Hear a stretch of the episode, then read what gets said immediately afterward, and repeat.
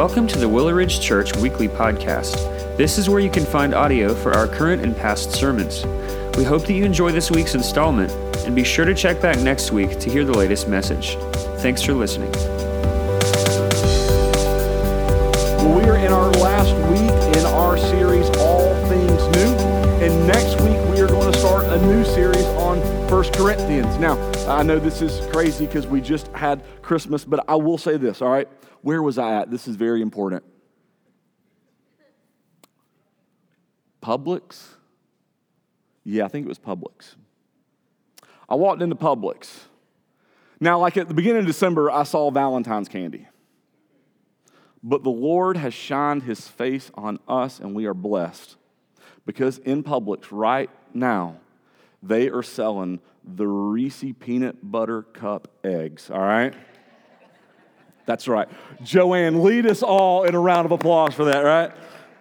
So, Easter is coming, all right, soon. And so our First Corinthians uh, uh, Met series will take us almost all the way until our Easter uh, series will begin. And so we're excited about that to kind of take each week on Sunday morning and walk through First Corinthians together as a church. And for the most part, we're going to take it like chapter by chapter. Um, and so if you want to join us in the reading of that, you can do so. And so you can read First Corinthians chapter 1 this week, and then that's where we'll begin next week. But also, also, uh, and, something that's important for us and important for you, our small groups are going to be walking through this with us as well. And for the most part, all of our small groups are going to be starting back next week. There we go. I can see your face, and I like to see your face. So, also on the chairs around you is one of these cards. It's a little bit bigger than the other ones that are there, and it has all of our small groups that are that are listed for here for our church. And so, all these groups are going to be walking through this with with us and want to encourage you to be a part of one of those groups.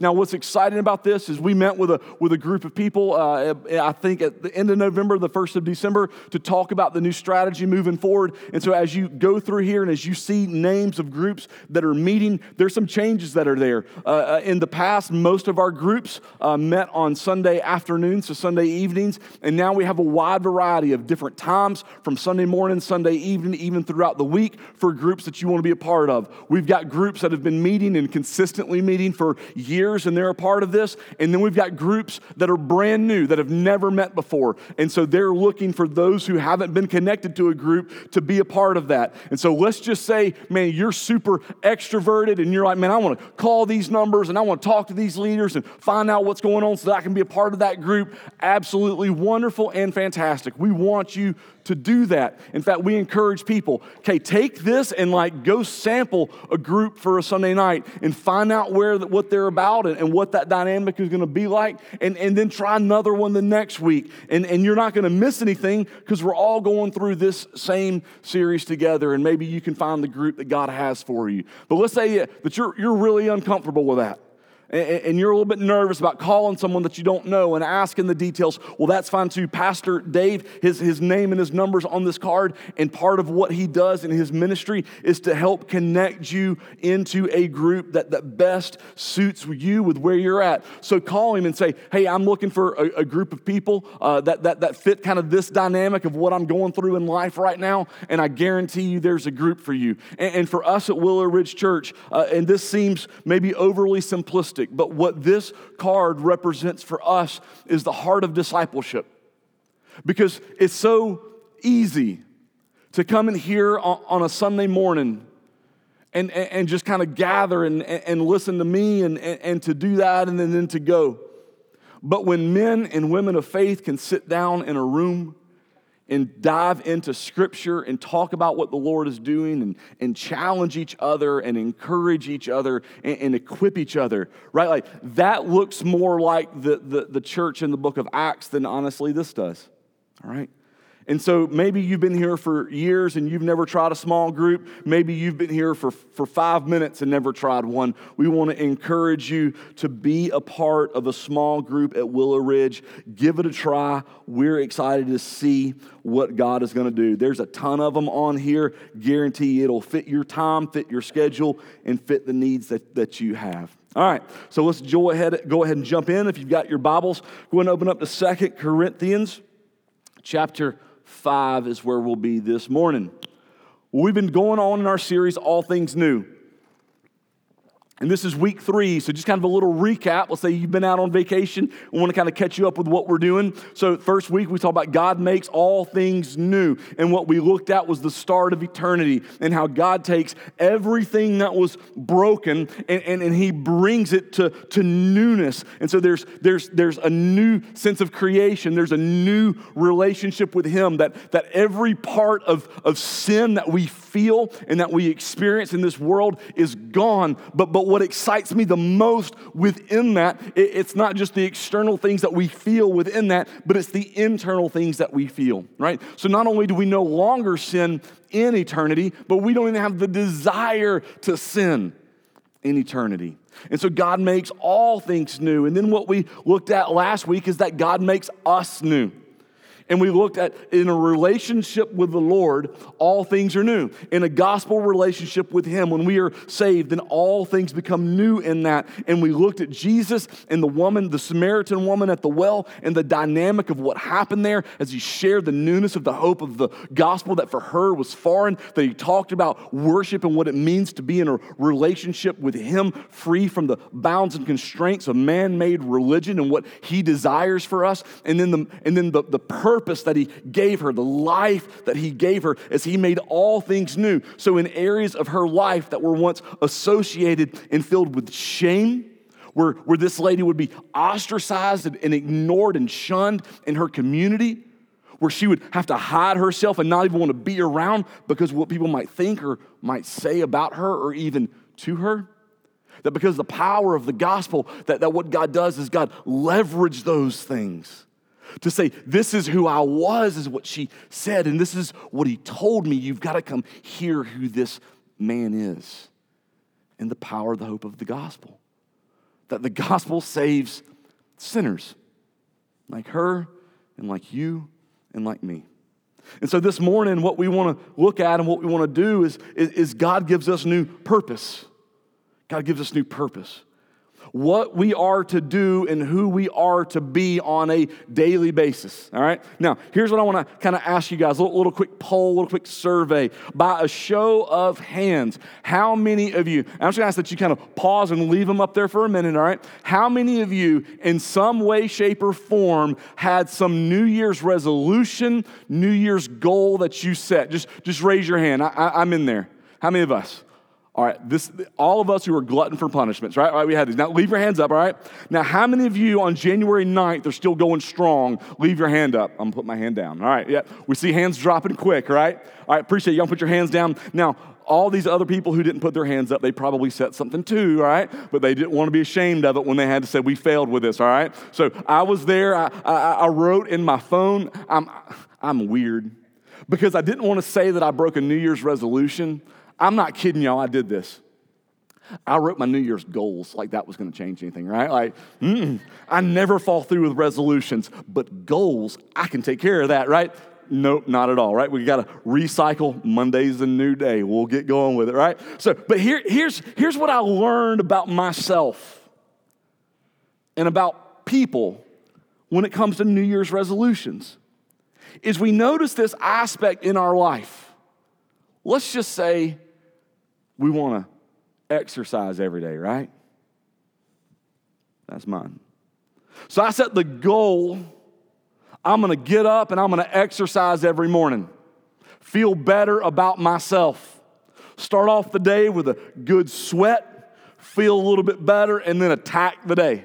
But here's what I didn't do I didn't decide for myself that I'm going to go to bed a little bit earlier so that I have the energy to wake up a little bit earlier in the morning. I didn't decide for myself that I'm going to drink a little less coffee and a lot more water during the day so that I'm fully hydrated through the course of that. I didn't set as a goal for myself that I'm going to eliminate the golden arches that are there that draw me in, right, to double cheeseburger meals and Big Macs. I didn't eh, acknowledge all of those areas and instead, what I said is, here's this one aspect of my life that I want to correct and I want to fix, but I'm going to ignore everything else that's going on. Well, then when it came to this, I now I don't have the energy to do because I didn't go to bed any earlier.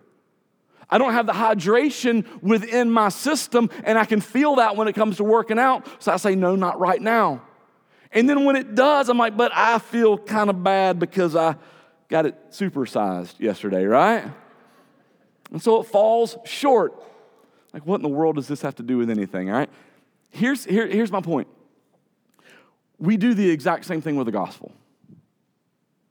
That what we do with the gospel oftentimes is, is we say, I'm going to take what the Lord is doing and I'm going to apply it to this area of my life, and I'm going to apply it to this area of my life, and I'm going to apply it to this area of my life. But there's all these other areas that are free in our mind from the effects of the gospel and the power of the gospel.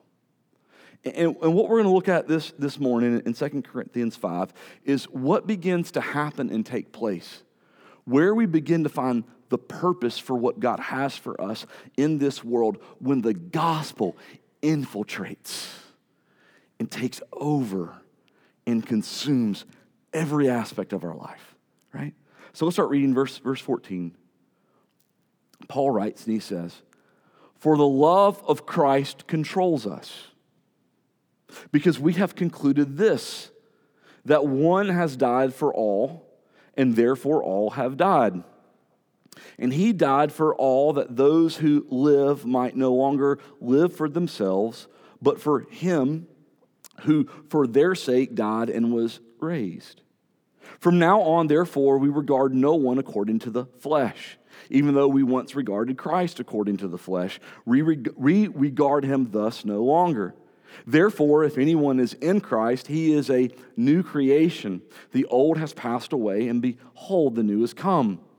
All this is from God, who through Christ reconciled us to himself and gave us the ministry of reconciliation.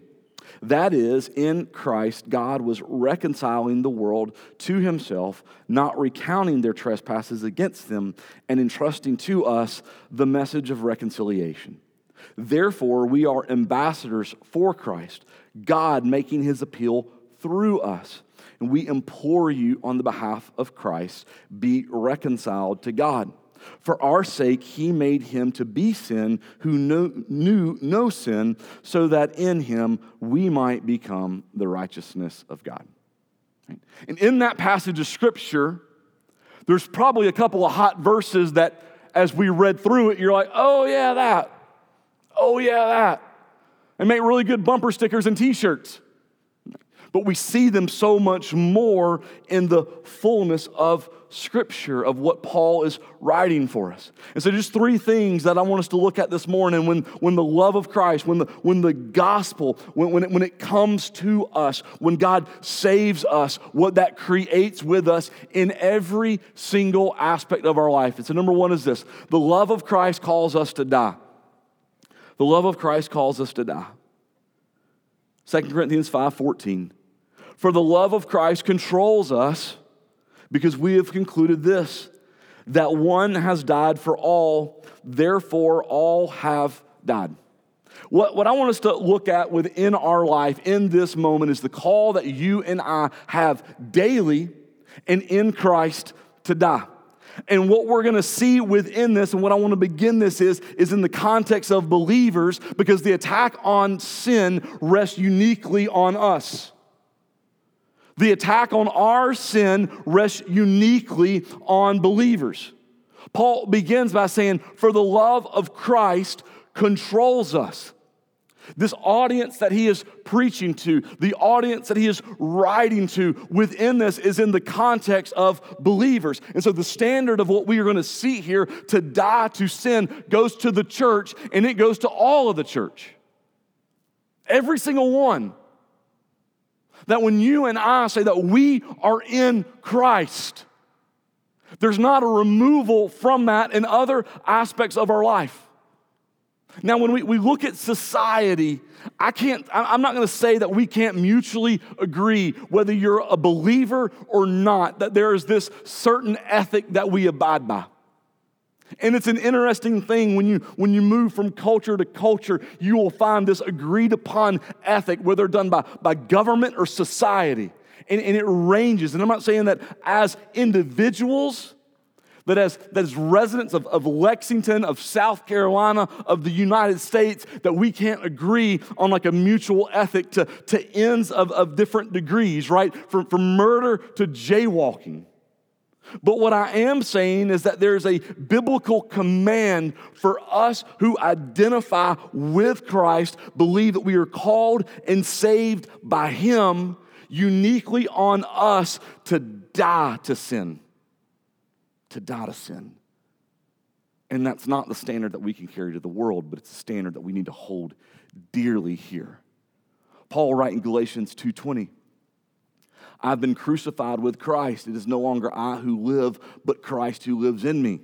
In the life I now live in the flesh, I live by faith in the Son of God who loved me and gave himself up for me. So, all of this, of what is happening, is because we have identified in Christ's crucifixion. We've identified in what he has done, and we acknowledge it's not I who longer live, but it's Christ who lives in me. And so in salvation, we align, we, we identify with the death of Christ. It's the very first picture of baptism. It's why we do what we do in baptism. That as the person who is saved comes into the water and, and, sits down in the baptistry that we have, even though they are saved, the picture of what they are showing as they sit there is who they were before Christ. And as Christ was died to sin and put into a tomb, they die to themselves. And that's the picture of as they go down into the water. And it's the beautiful picture of what we see and what we experience. And so, for us, what we begin to see in the crucifixion of Christ, what we agree with, what, what stirs our hearts for Him, is that while Christ died for our sins, we are dying to our sins. And that's the acknowledge of that. Christ on the cross died for your sins and mine. And the call that we have in the walking in the newness of life is to die to our sins. So, so what does that mean? Like, like what does that look, look like in our life? How do we begin to say, all right, but how do I take that? How do I process that? How do I let that transform in my mind to, to, to go to every aspect of my life? I read someone this week and, and, and they summed this up in four, and I thought it was just beautiful with what they said. They said, number one, what does it mean to die to sin? As they said, sin no longer controls us. That we wake up every single moment of every single day as a believer in Christ and say, These desires that I have in my heart that are sinful, these actions that I have done and that I may do again, those are not what controls me, but it is the Spirit of God who lives in me. So it's no longer sin that controls me. It's waking up, realizing the victory we have, that we have identified with the death of Christ, that is no longer sin that's there. But then, secondly, with that, we seek to eliminate sins. We seek to eliminate sins. It's not just that sin no longer controls me, but it's actively looking at the sins that are in my life and I'm seeking to eliminate them. And, and here's where most of us, myself included, fall so many times short of this standard of eliminating sins. You eliminate a sin by killing it. And we don't look to kill sin, we look to manage it, we look to control it we look to excuse it, we look to pacify it. I've told this story once before, and I'll tell it a, a, million times as long as the Lord gives me this opportunity because I feel like this is what this looks like in our life. I, I was reading um, an article one time. I don't know how I got on this article, but I was reading this article about a, a snake charmer that for years had been a, a snake charmer with these very poisonous cobras and that he would charm these snakes and that he would go up and he would touch the head of the, these poisonous snakes and then eventually pick up the snakes and, and handle these snakes. And then the article said that one day a snake bit him and he died. And I thought, yep, mm hmm, that's what they do, right?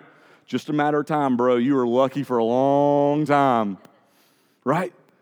And, and we would look at it and say, yep, that's what happens when you continually seek to touch the head of a snake. It's going to destroy you, it's going to kill you. This is what's going to happen. But here's the, here, here's the truth about so many of us that's what we do with sin. That's what we do with sin. I'm just going to get near it. I'm just going to touch it. I'm just going to excuse it. It's been years and it hasn't brought anything for me. But what the Bible says, we're to die to it. We die to it by killing it. And we kill the sin that's there. Number, number three, how, how, what does it mean to die to sin? It means we pursue the things of the Lord. We pursue the things of the Lord. So we stop looking at this world and saying, What does it have to offer me? But we wake up every morning with a renewed energy and passion for, Lord, what do you have for me today? Lord, what do you have before me? What are the relationships? What are the opportunities? What are the things that are there? And we're going to pursue the things of the Lord. We're no longer going to pursue the things that we want. We're no longer going to pursue the things that the world leads us to. We're going to pursue the things of God and to find those and to see and to wrestle with. And when decisions need to be made in our life, we ask God, God, is this what you have for me? Is this what you want for me? Is this what you desire for me? Was having a conversation with, with, with someone even just earlier today. And it was just a beautiful and wonderful, refreshing conversation because as we were talking, he said, You know, there's all of these opportunities that I find that are opening up for me right now. And within me, I kind of feel this longing to maybe take them. But I'm just stopping right now and asking the question God, is this what you have for me? Is this what you desire for me? Is this what I'm to do? Right? We pursue the things of the Lord. So we understand that sin no longer controls us. We, we, we understand that we seek to eliminate sin. Number three, we pursue the things of the Lord. And, and then the fourth thing that we need to understand is this doesn't mean we are sinless. It doesn't mean we are sinless. And just really shortly and quickly, we understand that what covers us in this moment is no longer guilt or shame, but is the grace of God. And that's what we begin to see and what we experience. And so the love of Christ calls us to die. But then the second point is that the love of Christ calls us to life, it calls us to live. Verse 15 through 17. And he died for all, that those who live might no longer live for themselves, but for him who for their sake died and was raised.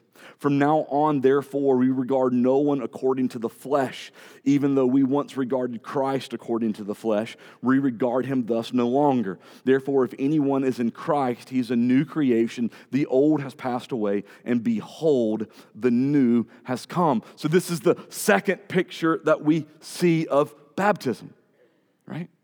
So, when we baptize, you go under the water. But guess what? We bring you up and out of it, right? We don't leave you underneath there. We don't hold you down for an extended period of time. You go under, you come back up. And the picture of coming out of the water for us is the new life that is found in Christ, of what God has for you and what God is calling for you and what God is having for you to do. And so we see this. And so because we have died with Christ, we can overcome sin and bear fruit for God's glory. So now who I was is no longer who I am. And who I am now is to walk in the newness of the Lord. Romans 6 4. We were buried, therefore, with him by baptism into death for a reason. For a reason. In order that just as Christ was raised from the dead by the glory of the Father, we too might walk in newness of life. And so, just as Christ was raised from the dead, we too can identify in the resurrection of Jesus and walk in the newness of life. Christ died our death for us so that we may live our life for Him. Where he didn't leave us in the tomb. And that's why Paul says if anyone is in Christ, he is a new creation. He is a new creation. The old has passed and the new has come. That's who we are in Him. And as the body, we place this on one of the most beautiful words that is in this passage is the word anyone. Anyone. So if anyone dies in him, he is a new creation, is what the scripture teaches us. So, what does anyone mean? Anyone means anyone. And so we have to apply this to what we believe, to what we practice, to what we expect. We talked about this in the message before Christmas that God saves the unlikelies and uses them. And in this room right now and standing on this stage is a group of unlikelies. And that God saves us and doesn't just save us for what we've done, but then saves us for what He has for us. And He uses them and He uses us for His glory, for His name, for His renown. In that in this life, it's a life of joy, excitement, meaning, purpose, all found and rested in Him. But this passage of scripture covers not only who we are in Christ, but this passage covers also how we see the world in Christ. Look back at verse 16. From now on, therefore, regard no one according to the flesh. Even though we once regarded Christ according to the flesh, we regard him thus no longer. So here's what Paul's talking about. Paul writes to, to this church, and he says, Look, in, in salvation, we see Jesus differently. We, we, we see him as our Messiah and as our Savior, and not simply a man. We understand his divinity and we see him in this. Now, if you were saved later in life, all right, or if you were saved from, from when, when, and when you were saved, like maybe you were in a different faith or different understanding of Scripture, then you understand what Paul's talking about, right?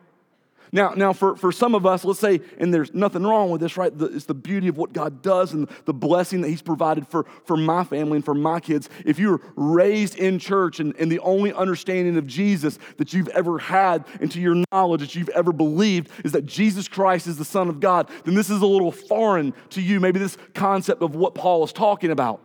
But for, for Paul, Jesus was a heretic before Paul was saved for many of the people that he's talking to, this is, this is a foreign concept of, of this man of who Jesus was. But he says, now that we've been saved, we see him differently.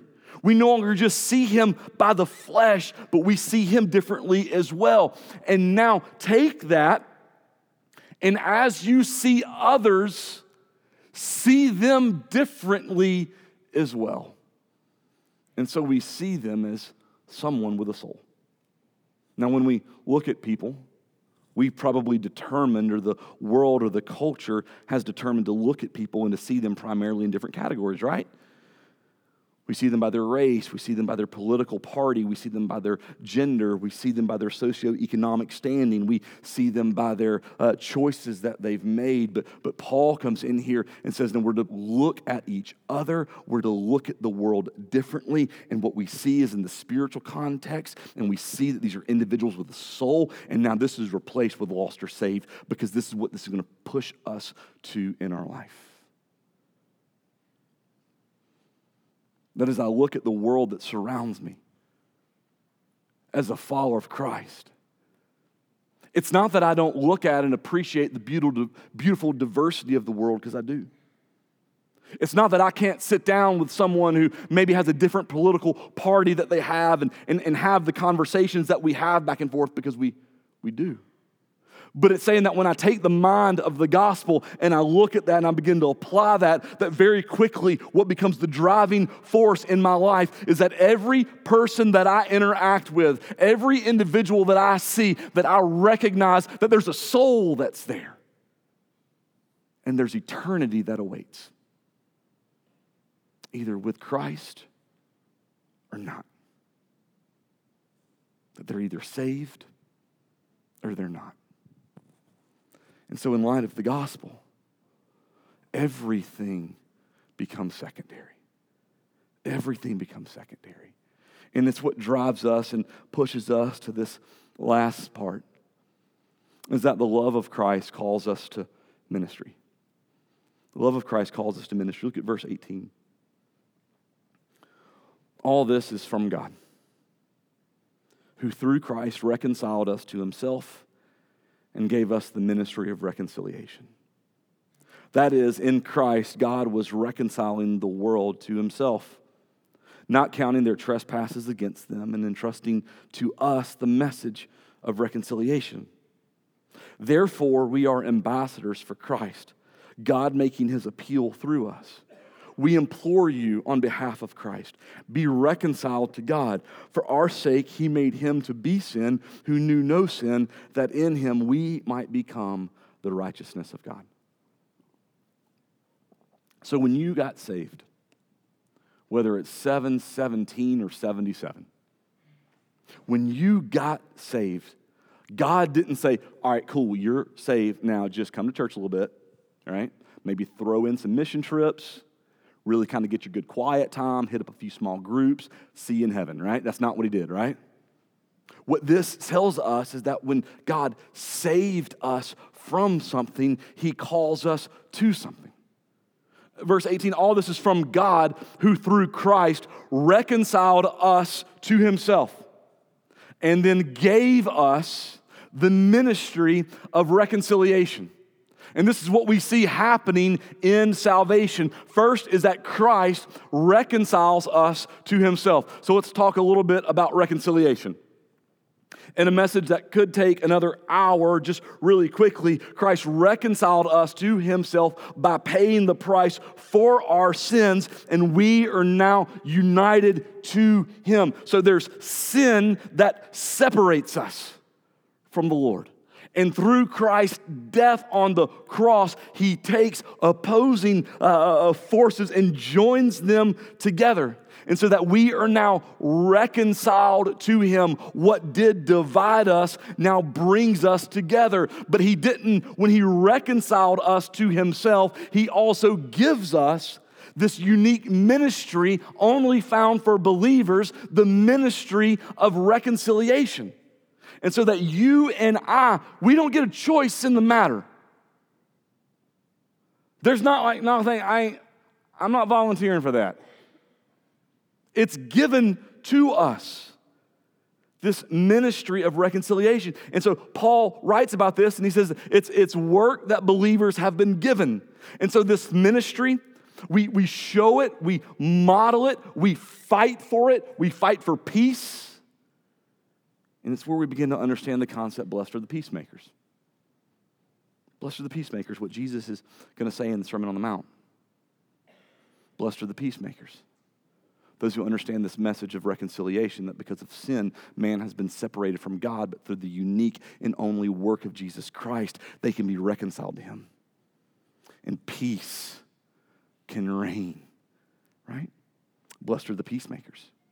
But it's not only just the work that we do, that we show, that we model, that we fight for, but it's the message that proclaim.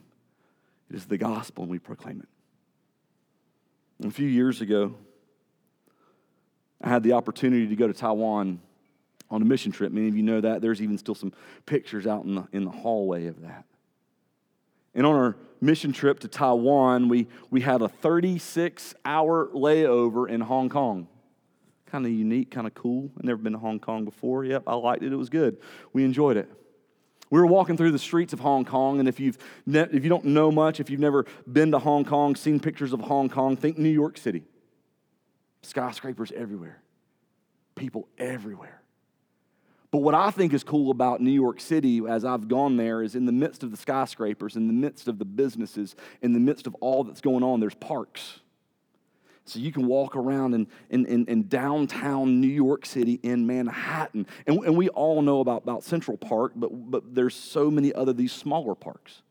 And so we're, we're walking around, um, going through Hong Kong on our, on our way to go prayer walk at a, at a temple. And all of a sudden we see a, a guy who's, who's out there playing basketball by himself and we were kind of intrigued. And one of the guys looked at us and said, When are we ever going to have the opportunity to play basketball in Hong Kong? And so we were like, Let's do it. So we walked down there and began to play basketball with this guy. Fortunately, he spoke pretty good English. And so we played basketball for about 30 minutes with this guy. And at the end of it, he was kind of like, All right, so what are y'all doing here? He didn't say y'all, but you know. I'm translating, translating. He didn't say you guys either, right? And so we told him we were pastors that were on a missionary uh, mission trip and what we had been doing. And he said, oh, I've heard a lot about Christianity. Thank you, Lord. And we said, Well, do you have a set of beliefs? And he began to describe his beliefs. And he said, Yeah, I've got some beliefs. He said, But what I've, what I've kind of done is taken a, a list of a lot of beliefs. And I just kind of bring them in together. And, and what I've come to in my understanding is that I'm just going to be a really good person. And then I feel like at the end of that, that God will reward me. And so we're sitting there on this basketball court in the middle of Hong Kong. And so, can I ask you a question? What does that mean to be a good person? And he said, I don't really know. Just be good. And I said, okay. So, can I tell you what we believe? And he said, yeah. And I asked him because the universal suffering that we all experienced of the question of brokenness. I said, Do you believe in that? And he said, Yeah, yeah, there's, there's brokenness. We talked about sin and what sin was. And so we walked all the way back to the fall and the creation of what happened. And said, You know what, what we believe in there is that Jesus came because I can't be good enough. No matter how many mission trips I take, no matter how many things that I do, no matter how good I am to my wife, how good I am to my kids, how good I am to everybody else that I'm going to be around, how I try not to do bad things, think bad things. As long as there's one in me, there's one too many, and we all have that, except for this guy named Jesus. And told him who Jesus was and walked him all the way through and said, and in Christ and in Christ alone, we can be reconciled to God because of who He is and what He has done.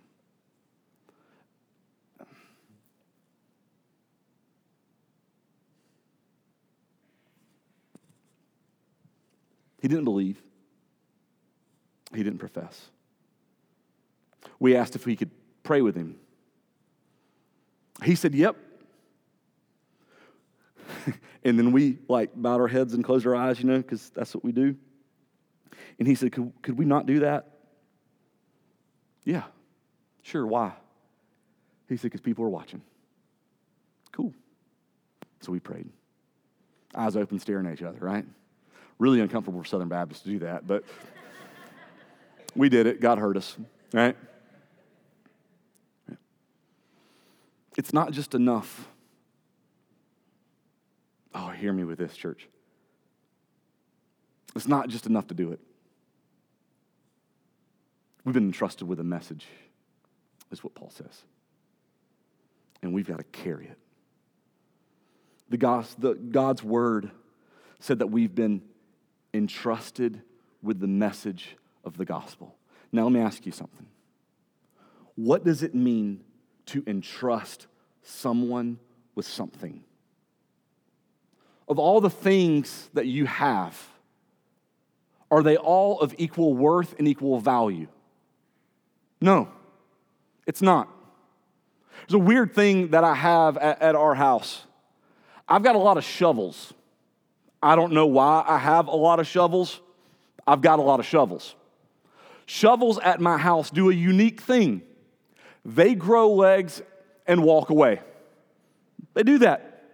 So anytime there's like a deal on shovels, guess what? I'll take another shovel. I'll take another shovel. And if you want to borrow a shovel, come to my house, and I don't ever care if you give it back, all right? I know where Lowe's is. I can get more shovels, right? So come get a shovel. Now, the Lord has blessed me with two kids two kids. And if you want to come and get one of them, this is a little different than the shovel, right? And for me to say, yes, they can go with you I'm entrusting them with you because they are precious and they are valuable. And more importantly, and not in a way that is belittling to them, but hear this they are mine and they are my wife's. The gospel isn't a story. The gospel isn't just a, a good statement. The hope that we've been given with this is the God's word says that you and I have been entrusted with this. Now, let me back up a little bit. Here's what we said earlier God didn't ask your permission to entrust you with this. Regardless of what you're doing with the gospel, you've been entrusted with it. Some of us are doing nothing with it. It does not mean that we have not been entrusted with it. When we have been reconciled to Christ, the Bible tells us we are given the ministry of reconciliation. And so there's a core of hypocrisy in the heart of us if we want to claim the benefit of salvation, but not the work of it. Right? And that's the purpose that we have. And that's the ministry that we're called to. It's not a ministry that we show up for an hour on Sunday morning. It's not a ministry that we check the box because we've done this quiet time with a group of coworkers. But it's the ministry that we've been given that the Bible says, that Paul writes and says here, we've been entrusted with it, and we are now the ambassadors of Christ. That's who we are. And for an ambassador, it has filled every single aspect of their life. So, how does the gospel do that every single day for us? We die, we live, we go and proclaim and live out and model and share the gospel of Jesus Christ that comes to reconcile all that is broken. All that is broken. Would you pray with me?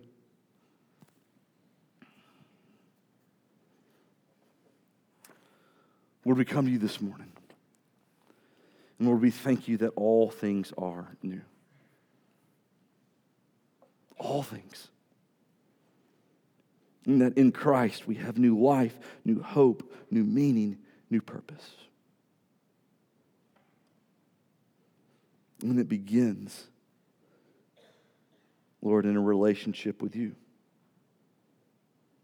And Lord, I, I pray that as we're here this morning, that in the hearts and the minds of, of some who are here, Lord, that in this they would see their own brokenness. Lord, they would see that maybe even within their life, Lord, they desired the, the, the benefit of salvation without the ministry of it.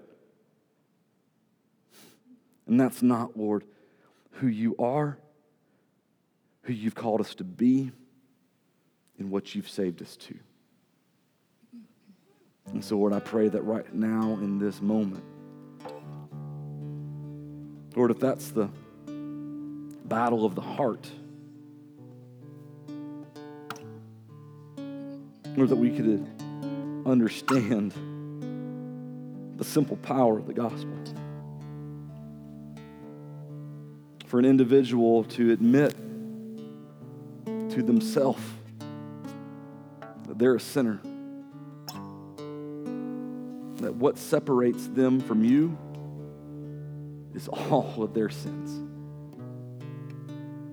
Lord, and they can't fix that. They can't control that. They can't manage that. And they need to be saved from it. Or that they believe that Jesus is the only one who can do that. They would believe that Jesus is who the Bible says he is. He is our Savior, that He is our Messiah, that He is our Lord. And Lord, they would confess to you right now that Jesus is their Savior and Lord. They would be reconciled to you. Right in this moment, they would die a spiritual death to gain a spiritual life. Life with you and you alone. And it's in Jesus' name we pray. Amen. Amen. In just a moment, we're going to stand. We're going to respond. We got prayer encouragers on either side of our auditorium. If you're here this morning, maybe that was you. We want to talk about a relationship with the Lord. If you confess that in your prayer, what I want to encourage you to do right now is confess that to someone. Our prayer encouragement would be great. I'll be right down here in front as well. Confess that to me. Maybe you're here this morning filled with struggles and with doubts, feel loss of hope, loss of purpose. You need someone to pray with you. They would love to do that. Here's my heart. I want you to respond to the Lord as He leads you this morning. Would you stand as we worship Him?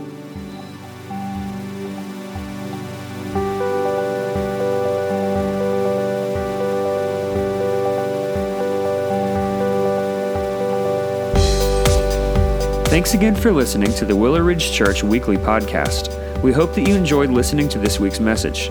If you'd like to learn more about who we are or explore additional resources, visit us online at www.willowridgechurch.com or by searching for Willow Ridge Church on Facebook and Instagram.